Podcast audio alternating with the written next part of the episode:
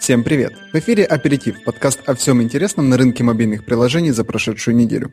В студии, как всегда, Леонид Боголюбов, главный редактор издания о мобильных приложениях Abtractor.ru и я, Андраш Густи, директор по развитию мастерской мобильных приложений Бегемот Бегемот.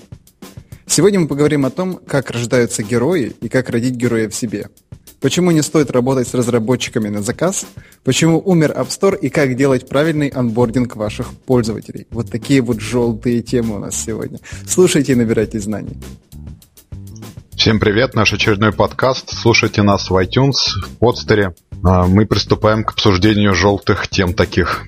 Начать я хочу с темы, э, которую представил нам Максим Котин с великолепным заголовком «Ура, мы облажались. Как добиться успеха, рассказывая о неудачах». Э, статья эта для меня интересна еще и заголовочной картинкой с мотоциклом. Если ты знаешь, я люблю путешествовать на мотоцикле, и вот та картинка, которая стоит у него, э, вообще шикарно рассказывает о путешествиях и во многом отражает тот драйв, который происходит в езде на мотоцикле. Вот, я знаю, что тебе она понравилась достаточно расскажи мне, как э, добиться все-таки успеха ну, на тех неудачах, которые мы все испытываем. Все расскажу. Мне эта тема очень-очень нравится, потому что она тесно связана с пиаром, ну это по сути есть пиар, то, э, что мы хотим, чтобы о нас думали все окружающие. И э, по сути статья очень толковая, потому что она м, затрагивает очень жесткую для нашей сферы, в первую очередь, тема. И она, в принципе, затрагивает Россию как, как страну, как э, ментальное такое поле. Это то, чем мы хвастаемся. Да, а мы, мы привыкли хвастаться своими успехами. Если у нас нет успехов, мы там, э, начинаем грустить, никому об этом не говорим, э, потому что все хотят слышать от нас успехи. Существует мнение, что это единственный способ, вот, име, иметь успехи это единственный способ, э, чтобы тебя уважали. Вот, и э, в этой статье ставится э, этот принцип под сомнение. Вот особенно вот в сфере разработчиков и диджитальщиков э, принято хвастаться, у кого больше орехов и у кого они больше. Но, но это очень сильно чувствуется, когда находишься в этой среде. И никто не пишет о том, как у них что-то не получилось. Вот, но на самом деле в последнее время это становится все более и более популярным. Уже устал слышать в американских подкастах про vulnerability, то есть уязвимость. Вы должны говорить про свои уязвимости. И это говорит каждый второй человек, что это единственный способ привлечь клевых партнеров, клевых сотрудников, э, много пиара, внимание от СМИ. А, говорить о том, что вы тоже человек, что вы тоже падаете, что у вас бывают неудачи и так дальше. Ну и по сути об этом статья, что нужно уходить от российского вот этого понимания, что нужно только хвастаться, а рассказывать о своих поражениях. И сейчас этим стоит заниматься потому, что существует дефицит неудач. А, и поскольку дефицит неудач образовался, то если сделать на этом акцент, э, то вы будете практически в центре внимания. И он приводит, кстати, в пример ну, например, Николай Белоусова. Да, он, да он, он, например, шикарнейший пример Белоусова. Белоусов очень любит хвастаться тем, как у него не получалось. А, вот последний его пост, который я читал про то, как у него не получалось, то, как он открывал магазин в Меге под Новый год. Просто шикарнейший пример, получил много внимания из-за этого. И э, автор статьи говорит, что вот как бы по идее э, больше никто с ним не должен хотеть связываться и вообще не должен ему доверять, потому что вот такой вот неудачник. А получается по факту наоборот. И э, вот что я имею сказать. Тема вообще не новая и э, затрагивает такой глубинный вопрос э, пиара. Он такой, наверное, основополагающий. Это создание мифа о герое. Начну с того, что большинство людей считают, что герой появляется просто так.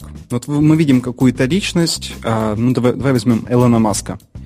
А, и мы считаем, что он герой, что он по определению герой. Вне зависимости от того, какая у него среда. Ну, то есть среда никак не повлияла на то, что он герой. Но э, мы знаем Стива Джобса, э, мы знаем Билла Гейтса, там, не можно по-разному относиться. Но это все люди, которые являются героями в нашем мышлении. И считается, что это появляется просто так, но это не так, это определенные технологии. Люди любят героев. Э, люди создают о них легенды, они воспевают героев. Они либо э, страстно любят их, либо ненавидят их. Герои, история героев всегда создавались одинаково. Вот э, есть специальные люди, которые занимаются исследованием мифологии, э, и они пришли еще в 20 веке, что э, все мифы строятся, все мифы про героев строятся по единому циклу. Ну, если вспомнить там «Властелин колец», да, вот это типичный э, сценарий для истории героя. Либо все, что делал Джордж Лукас с его «Звездными войнами», там классический пример того, как строится история с героями. Там получается какой цикл? Сначала живет себе человек, потом каким-то образом э, ему делается вызов, а, он сначала этот вызов не принимает, потом он принимает, иногда там участвует какая-то божественная сила, он про проходит очень сложный путь, а, на этом пути обязательно присутствует препятствие, где показывается, как он справляется или не справляется с ними. В конечном итоге он достигает своей цели и возвращается назад с каким-то эликсиром, либо с богатством и становится, по сути, героем. И обычно э, вот эти вот истории, куда человек стремится и зачем, делятся на три вида. Человек ищет либо сокровище, либо божественное, либо себя. Так вот, э, когда мы смотрим на человека, который говорит только о своих успехах, мы видим не полную историю о герое. Мы видим только вот то, как он уже с эликсиром вернулся назад. А для того, чтобы создать образ настоящего героя, ему обязательно э, рассказывать о всем пути, иначе картина будет неполная. Он это будет делать, либо кто-то за него это будет рассказывать, но это очень важно. И то, что говорится о статье, по сути, это рассказывайте всю свою историю. Рассказывайте, какие у вас были препятствия, а, какие у вас были харибды, какие у вас были великаны и как вам было сложно с ними. И потом уже рассказывайте, как вы пришли к тому, что у вас есть сейчас. Ну вот, э, такая вот метка у меня будет. Не знаю, было у тебя что-нибудь новое, полезное? Что, что-то не так? Нет. История о, мифо, о мифологии героев, э, кстати, мы как-то, я как-то, наверное, говорил, прекрасно описано в книге о сценарном искусстве. Вот то, что ты говорил, слово в слово описывается любой сценарий любого фильма, любой комедии, любой uh-huh. э, драмы, не знаю, приключений и так далее. Да, вот то путешествие героя — это основа любого фильма и любой книги, наверное. Вот э, ремарка такая. Ну да, личный пиар строится ровно так же. Возьмем того же Элона Маска, его история была бы неполна, если бы мы не знали, а, сколько раз его программа SpaceX а, была на грани закрытия. Сколько раз он оказывался без денег, сколько раз он перезакладывал свой дом, сколько жен от него ушло. Мы создали, он, он, он, его образ полный в плане, в плане героизма. И в принципе, любой предприниматель, либо создатель чего-либо, э, для того, чтобы добиться успеха, он должен из себя создавать героя. Лучше, если это делают другие, потому что иначе такая очень навязчивая самореклама, которая не очень хорошо воспринимается. Вот. А, но это обязательно, скажет любой перщик. По-моему, он даже свой Феррари продал, когда у него были трудные времена. Но резюмируя, я хочу сказать, что если у вас были какие-то интересные а, мифологии или неудачи, вы можете завсегда написать нам на инфособака-абтрактор. Мы с удовольствием опубликуем вашу историю и сделаем из вас героя. Вот э, кстати, такой маленький пиар. Да, кстати, вот эм, что, тут такая интересная была вещь. Так, где он писал этот чувак? У него была рубрика вот. Автор статьи работал в, секрет, в секрете фирмы, и у него была рубрика «Работа над ошибками», где как раз вот fail studies должны были рассматриваться. Ему было смертельно тяжело просто находить героев для этой рубрики, потому что никто не хотел признаваться. А в Петербурге в том году прошла конференция, как же она называлась? По-моему, The Fail Conf, а, где где все делились просто своими неудачами. Но что показательно, э, есть специя, я уже несколько раз вспоминал специю, это Содружество э, студий Петербурга, а, у них в конце того года проходило награждение. Там лучший спикер года, лучший продукт года, лучшая услуга года, там лучшая студия с так, ну, такого-то уклона года и так дальше. И э, была номинация лучший фейл года. И поразительно, это была единственная номинация, на которой вообще никто не подал ни, на, ни одной заявки. Ну, демонстрирует хорошо, что вот никто не подается, нужно податься и выиграть. Ну, не, не так важно, какая у тебя награда, главное, что награда. Ну да, хорошо. Переходим к следующему. Да. Да, давай тогда поговорим, возможно, про 7 советов, как улучшить анбординг в мобильном приложении.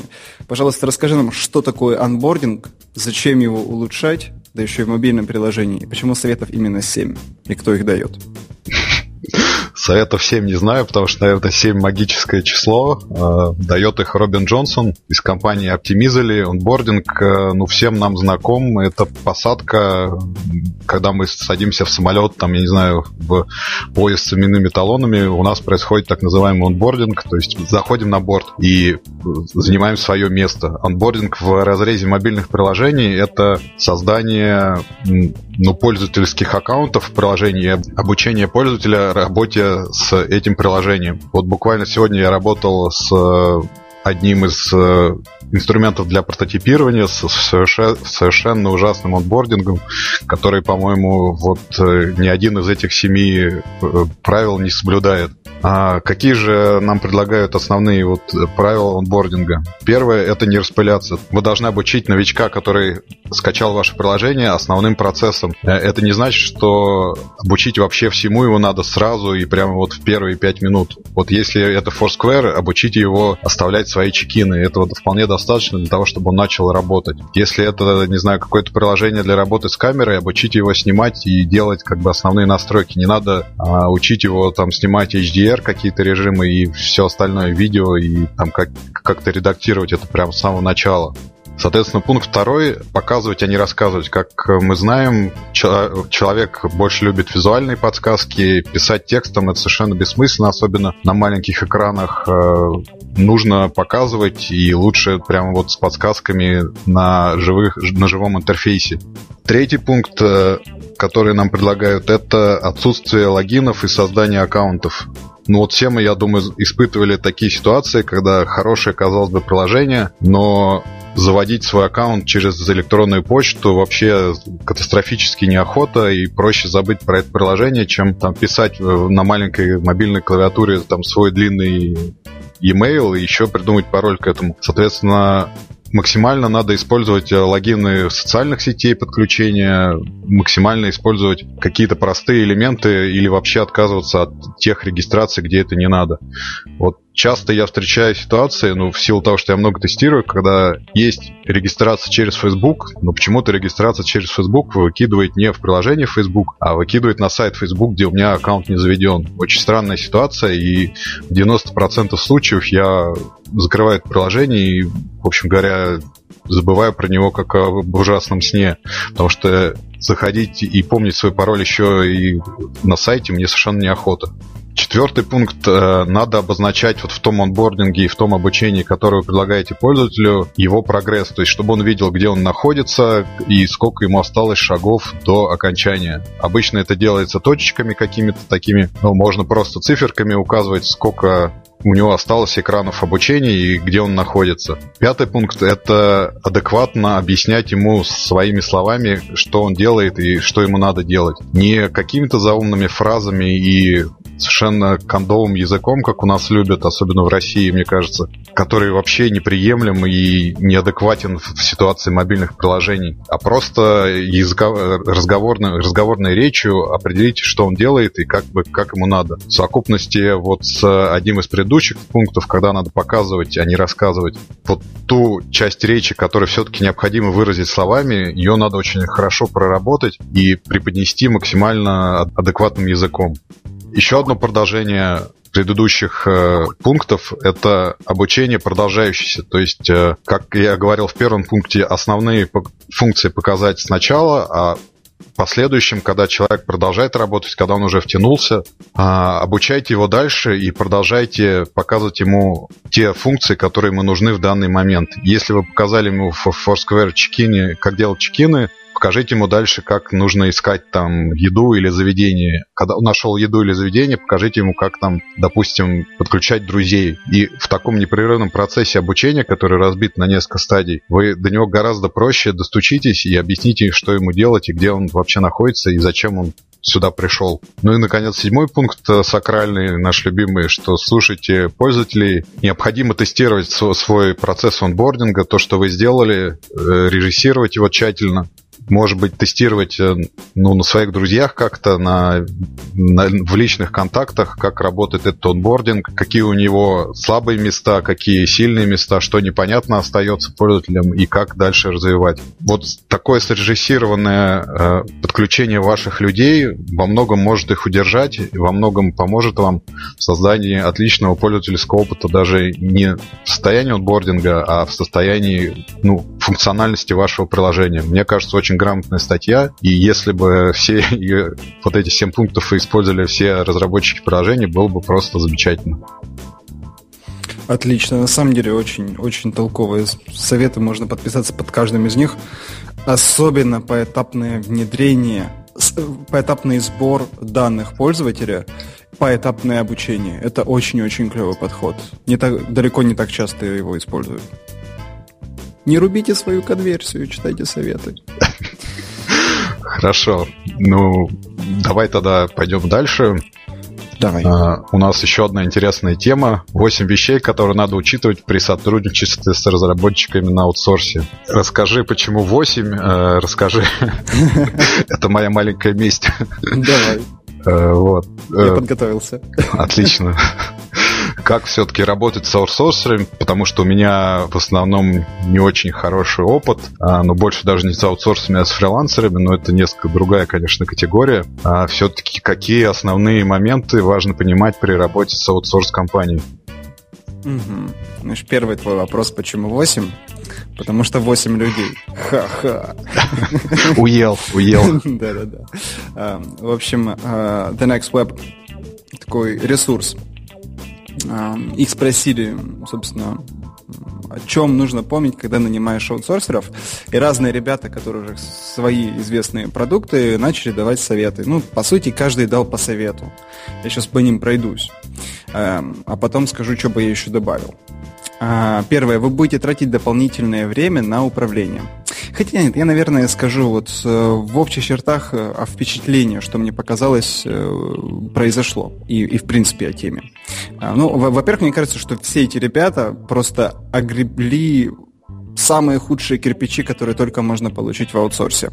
Естественно, это ребята, мне кажется, что никто из них все-таки не работал с фрилансерами, потому что работать с фрилансерами – это не жалеть себя.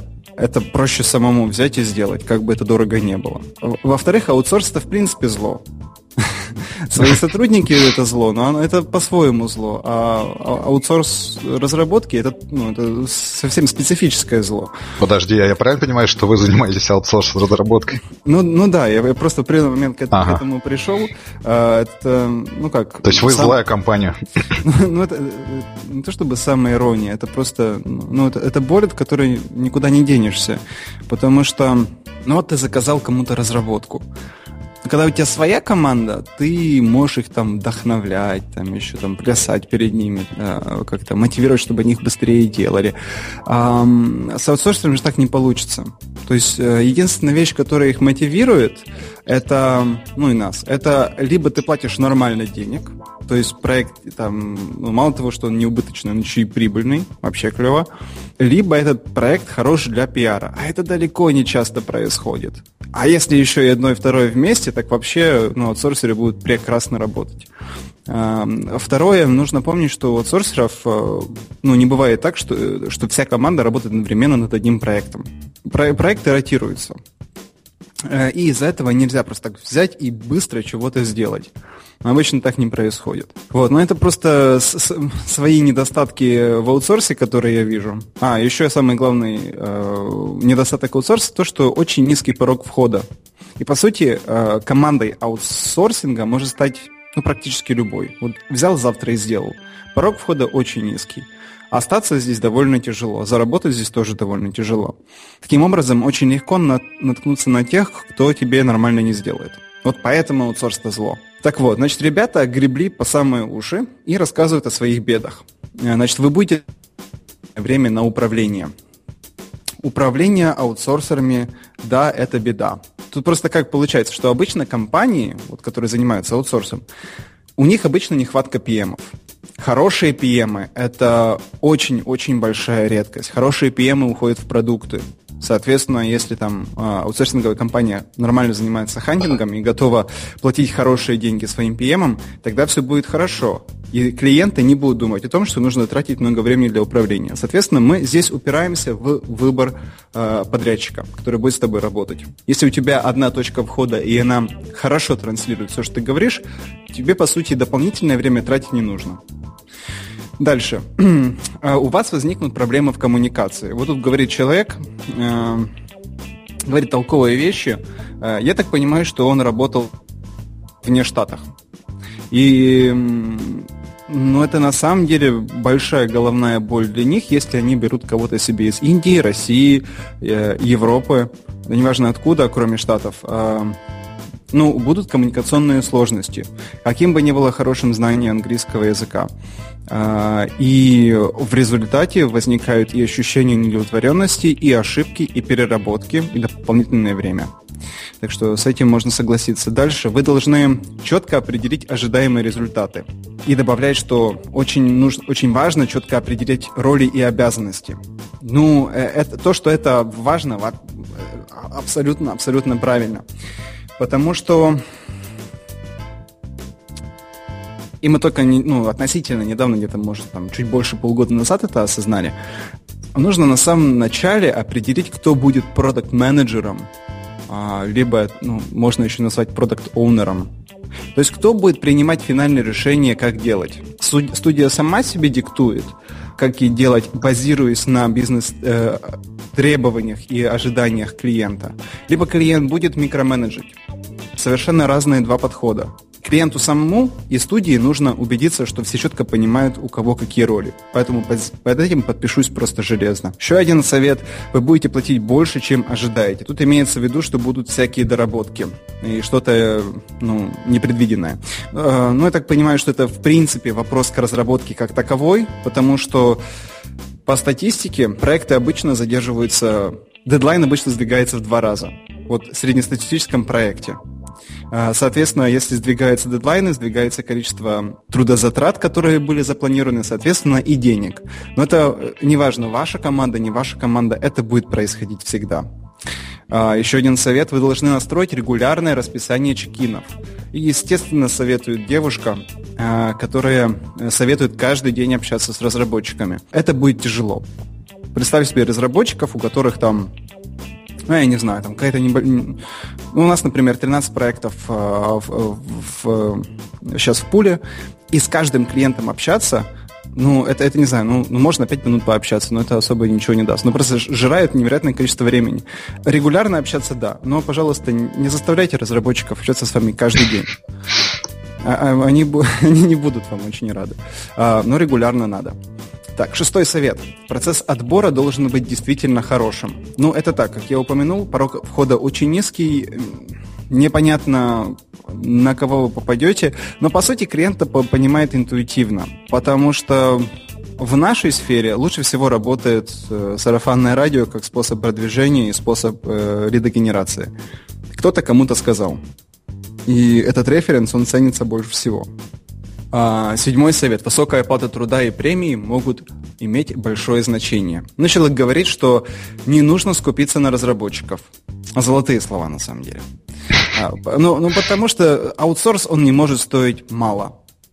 То есть, если у студии, если, если это не Шарашкина контора, если это студия со своим офисом, если она там платит налоги, если у сотрудников нормальный рабочий, рабочий инструментарий, если они все получают нормальную зарплату, если студия еще вкладывает какие-то деньги в маркетинг, свое продвижение, там, инвестирует как-то дальше э, свои заработанные деньги, но она не может тебе за 5 копеек сделать мобильное приложение. Ну, физически не может.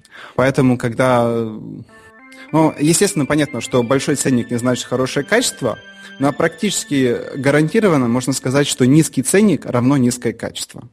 Так что ну, об этом стоит помнить. Восьмой совет. Определяйте цели, ожидания и конкретные задачи, которые ваша команда возьмет на себя. Он вообще советует платить а, не за часы, а за результат. Вещь, конечно, хорошая, но за часы все равно придется платить. Тут только нужно Нужно хорошо определиться с целями. А, это то, что очень часто не хватает клиентам и студиям, поэтому тоже подпишусь под этим. Вот. Ну, соответственно, все э, советы очень дельные. Всем, кто планирует разрабатывать с кем-то на заказ, э, советую почитать. Я бы еще от себя немножечко добавил, если можно. Можно? Да, конечно. Да. Ну, во-первых, нужно вот принципиально разделять, это работ, разработка с нуля или доработка существующего продукта. Потому что человек, который делает доработку существующего, он вот эти все, все кирпичи он получил на свою голову, и он уже интуитивно принимает решение, с кем работать, как работать, какие задачи ставить, э, за что отвечать. Когда разработка с нуля, это, это, это просто самоубийство. Вот э, все, кто слушает нас сейчас и планирует делать продукт с нуля, снисходительно относитесь не то что снисходительно, э, пожалейте ваших э, разработчиков. Ну, относитесь э, с пониманием к тому, что и у вас, и у них будет очень много проблем на пути. И эти проблемы связаны в первую очередь с тем, что в первую очередь вы еще до конца не понимаете, что вы будете делать и что вы хотите получить в результате. И с этим будет связано очень много недовольства. Очень много хороших студий, где работают хорошие специалисты, Э, первые клиенты от них потом отпадают, потому что как раз вот на начальном этом пути было много недопонимания. Так вот, это нужно разделять. Мои советы. Платите отдельно за тестирование.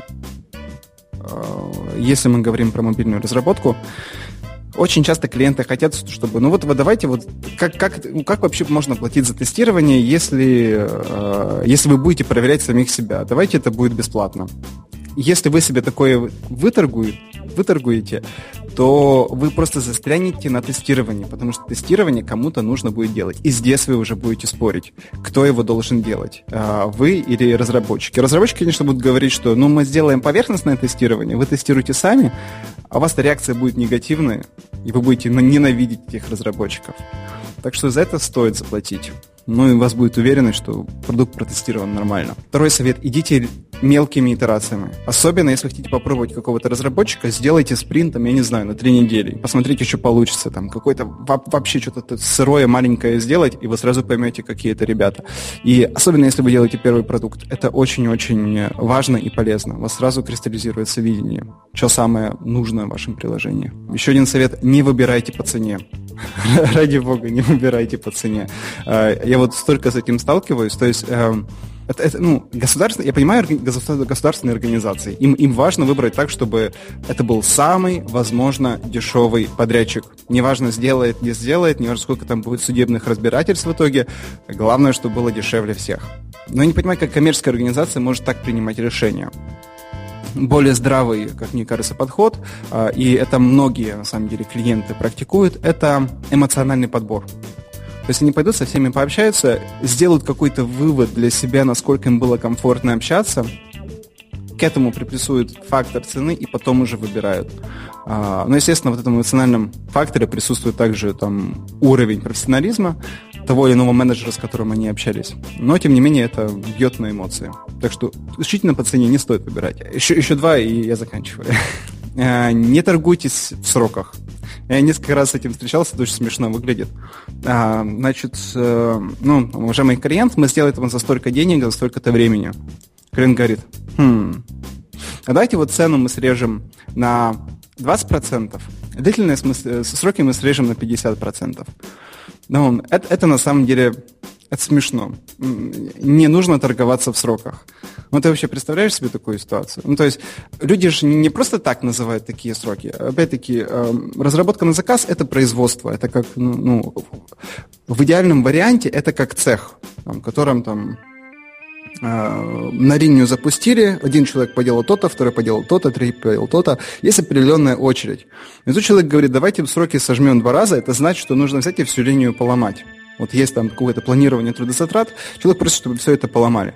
И иногда это даже до критичного доходит. Ну, в общем, важно не торговаться в сроках. Если вы видите, что вот вам сделали разные предложения, вы смотрите по срокам, если приблизительно вам предложили одно и то же, или там возьмите там среднее, то не нужно здесь урезать. Вот. И такой важнейший совет, как по мне, когда выбираете э, разработчика, золотое вообще правило, всегда лучше, если есть возможность дать морду. Неважно, как. Это всегда главное правило. Ну да. То есть, э, неважно, это большая компания или нет, но просто вот возможность э, физического э, контакта, она повышает уровень ответственности. Это, это очень важно. Да. Вот так вот. У меня советы закончились. Исчерпывающий гайд по выбору аутсорса-разработчика. Ага. Вот. Эм, ну так, я не знаю, ты что-нибудь... Это как-нибудь пом- помогло в твоем вопросе, как, как, как работать с ними? Э, или ты ничего нового не узнал? Да нет, ну помогло, наверное, скорее помогло, да. Ну, хорошо. Ну, просто пока со всем этим не столкнешься, как ты правильно сказал в самом начале, а пока на все эти, не знаю, кирпичи или как э, со всеми, на все грабли не наступишь, э, вряд ли ты будешь их ценить вот в таком изложении. Ну да, и ну, пока этих кирпичей не будет, ты, ты не будешь знать, э, насколько хороши те или иные ребята. Я вообще считаю, что настоящим там, ой, есть такое прекрасное английское слово, называется appreneur. Э, то есть app, interp, э, app э, ну, предприниматель. Да, не, не, нет. Э, ну, app. app. Да, app это приложение, интерп... Э, да, блин, сейчас. Чуть ну, entrepreneur. Да, entrepreneur. Эм, соответственно, объединяем эти два слова, получается appreneur, то есть мобильный предприниматель.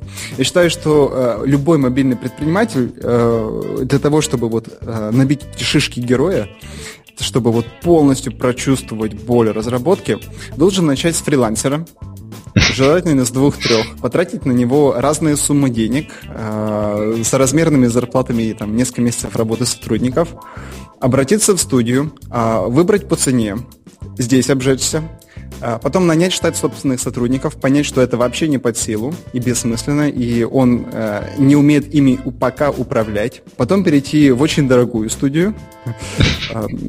И дальше уже как получится. Ну, еще так бывает, что после этой дорогой студии у него наступит разочарование, он где-то останется на среднячке, сделает нормальный там, первый релиз, соберет каких-то денег, э, возможно, дальше снова с этой студии попробует дальше, и только потом уже, если есть в этом необходимость, а, начнет строить свой штат. Я считаю, что вот должны быть пройдены эти, эти пути, чтобы до, до конца прочувствовать, вот, что есть на рынке. Потому что всегда будет желание вернуться к фрилансерам, и к этим просто, а, как бы это сказать, ну, это, к этой школе предпринимательства. Вот кто не прошел через фрилансера, тот не понимает, что такое ответственность, сроки и так дальше в разработке.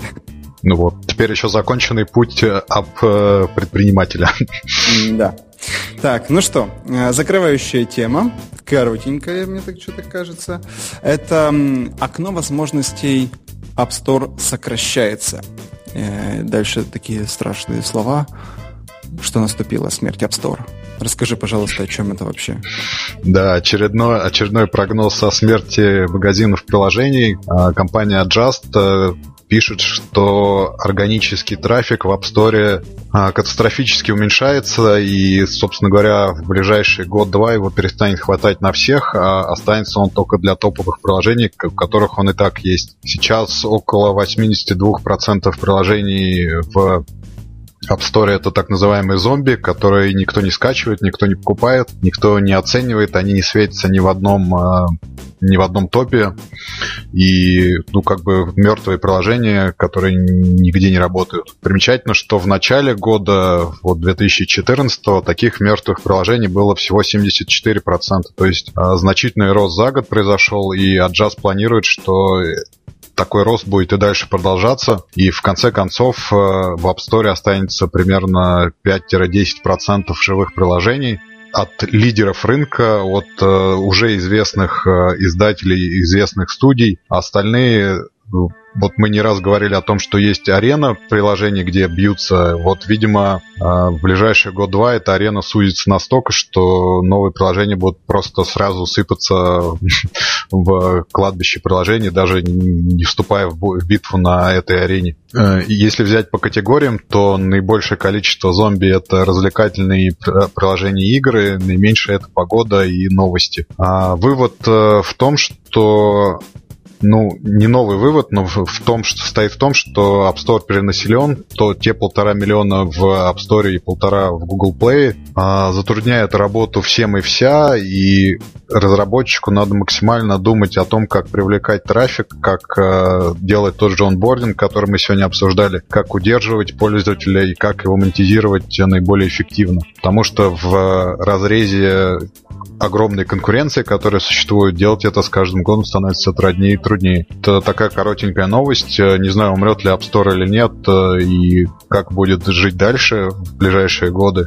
В рамках этой новости хочу еще, наверное, поделиться с тобой, что Apple нанимает, видимо, Э, работников, занимающихся поиском. В СМИ разошлась новость о том, что Apple, видимо, будет выступать конкурентом Google, но, естественно, это бессмысленно абсолютно, и любой, кто а, знаком с ситуацией с разработкой с приложениями, я думаю, скажет, что, скорее всего, поиск будет улучшаться именно для App Store, именно для экосистемы приложений, и, вероятно, вот, э, те изменения, которые делают и которые все хотят от поиска App Store, они в конце концов заставили компанию Apple шевелиться, и она как-то будет улучшать свой поиск. Поможет ли это App Store не умереть, не знаю, но посмотрим, как будет меняться он сам в сложившихся обстоятельствах.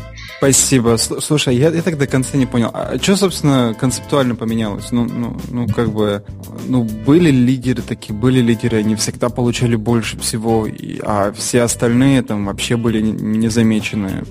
Ну, что по факту поменялось? Ну, по факту ничего. Лидеры стали еще толще и жирнее. Не лидеры стали еще худее и меньше. Вот концептуально ничего не поменялось. Но mm-hmm. вот эта ситуация, она все нарастает. Разрыв между бедными и богатыми, он растет. Mm, слушай, это ж как это, как... Эм... Как в свое время большие магазины, гипермаркеты, гипермаркеты вытеснили ларьки и маленькие магазинчики. В принципе, да, но э, в рамках приложений маленькие магазинчики, маленькие разработчики-издатели, вот те клевые, классные приложения, они все, э, все делают именно они, а вовсе небольшие гранды в виде каких-то больших издательств. Вспомним тот же Monument Valley, который сделали относительно независимый разработчик большинство хороших игр, топовых игр, ну, скажем так, интересных игр 2014 года сделали независимые издатели. А, смогут ли они существовать в, в ситуации, когда большая часть трафика, большая часть денег уходит э, большим компаниям? Ну, не знаю. Мне, мне, мне кажется, будет, да. Мы обсуждали это уже не раз. Мне будет жалко просто их потерять. И, собственно говоря, в них есть та самая соль земли, можно сказать, соль App Store, за которой мы все его любим. Слушай, ну мне кажется, на самом деле они найдут своего потребителя. Ну, клевый продукт должен найти своего потребителя.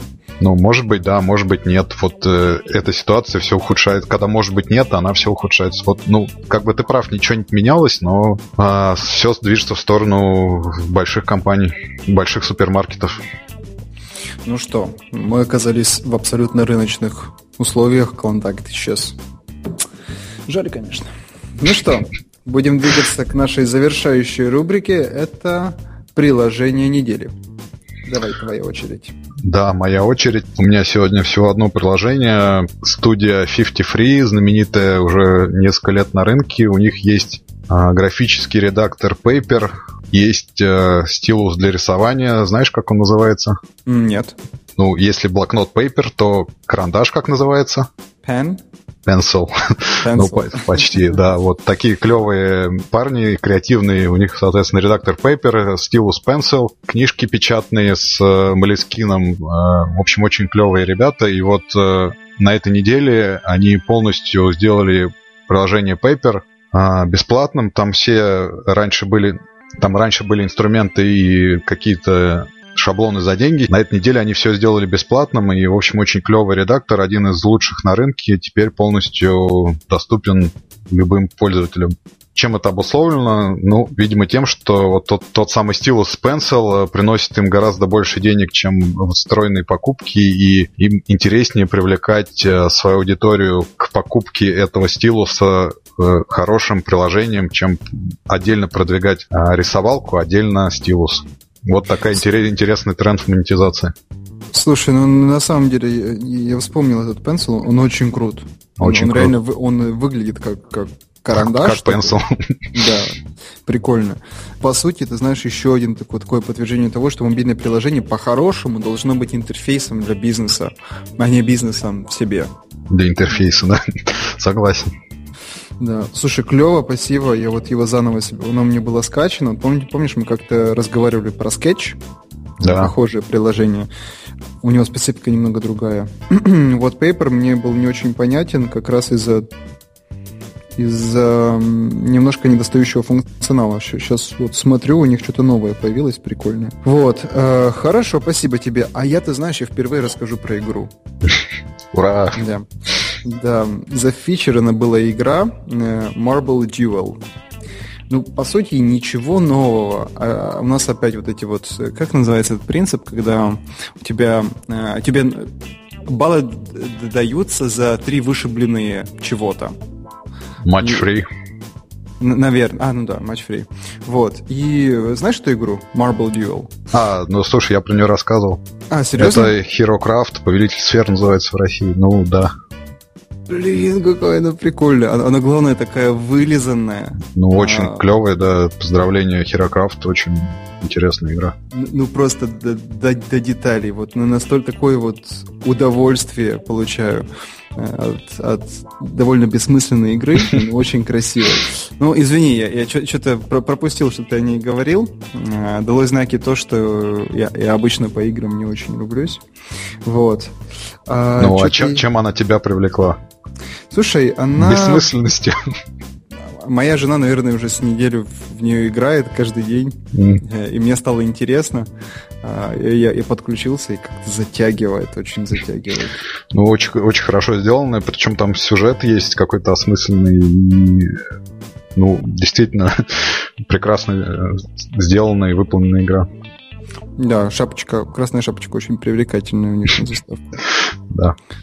Да, такая вся, в, как называется, в стокингах, в нижнем белье, все, все как надо. Um, прекрасная была у нас неделя. Как всегда, у нас была куча всего интересного. Как всегда, Абтрактор продолжает радовать интереснейшими публикациями. Подписывайтесь, слушайте, читайте и набирайте знаний, как всегда. Спасибо всем, что слушали нас в iTunes, в подстере. Напоминаю, что если у вас есть хорошая тема для обсуждения, и либо о вашем успехе, либо о вашем неуспехе, пишите, с удовольствием ее обсудим и сделаем вам хорошую публикацию, сделаем из вас героя. Всем спасибо, всем пока. Пока.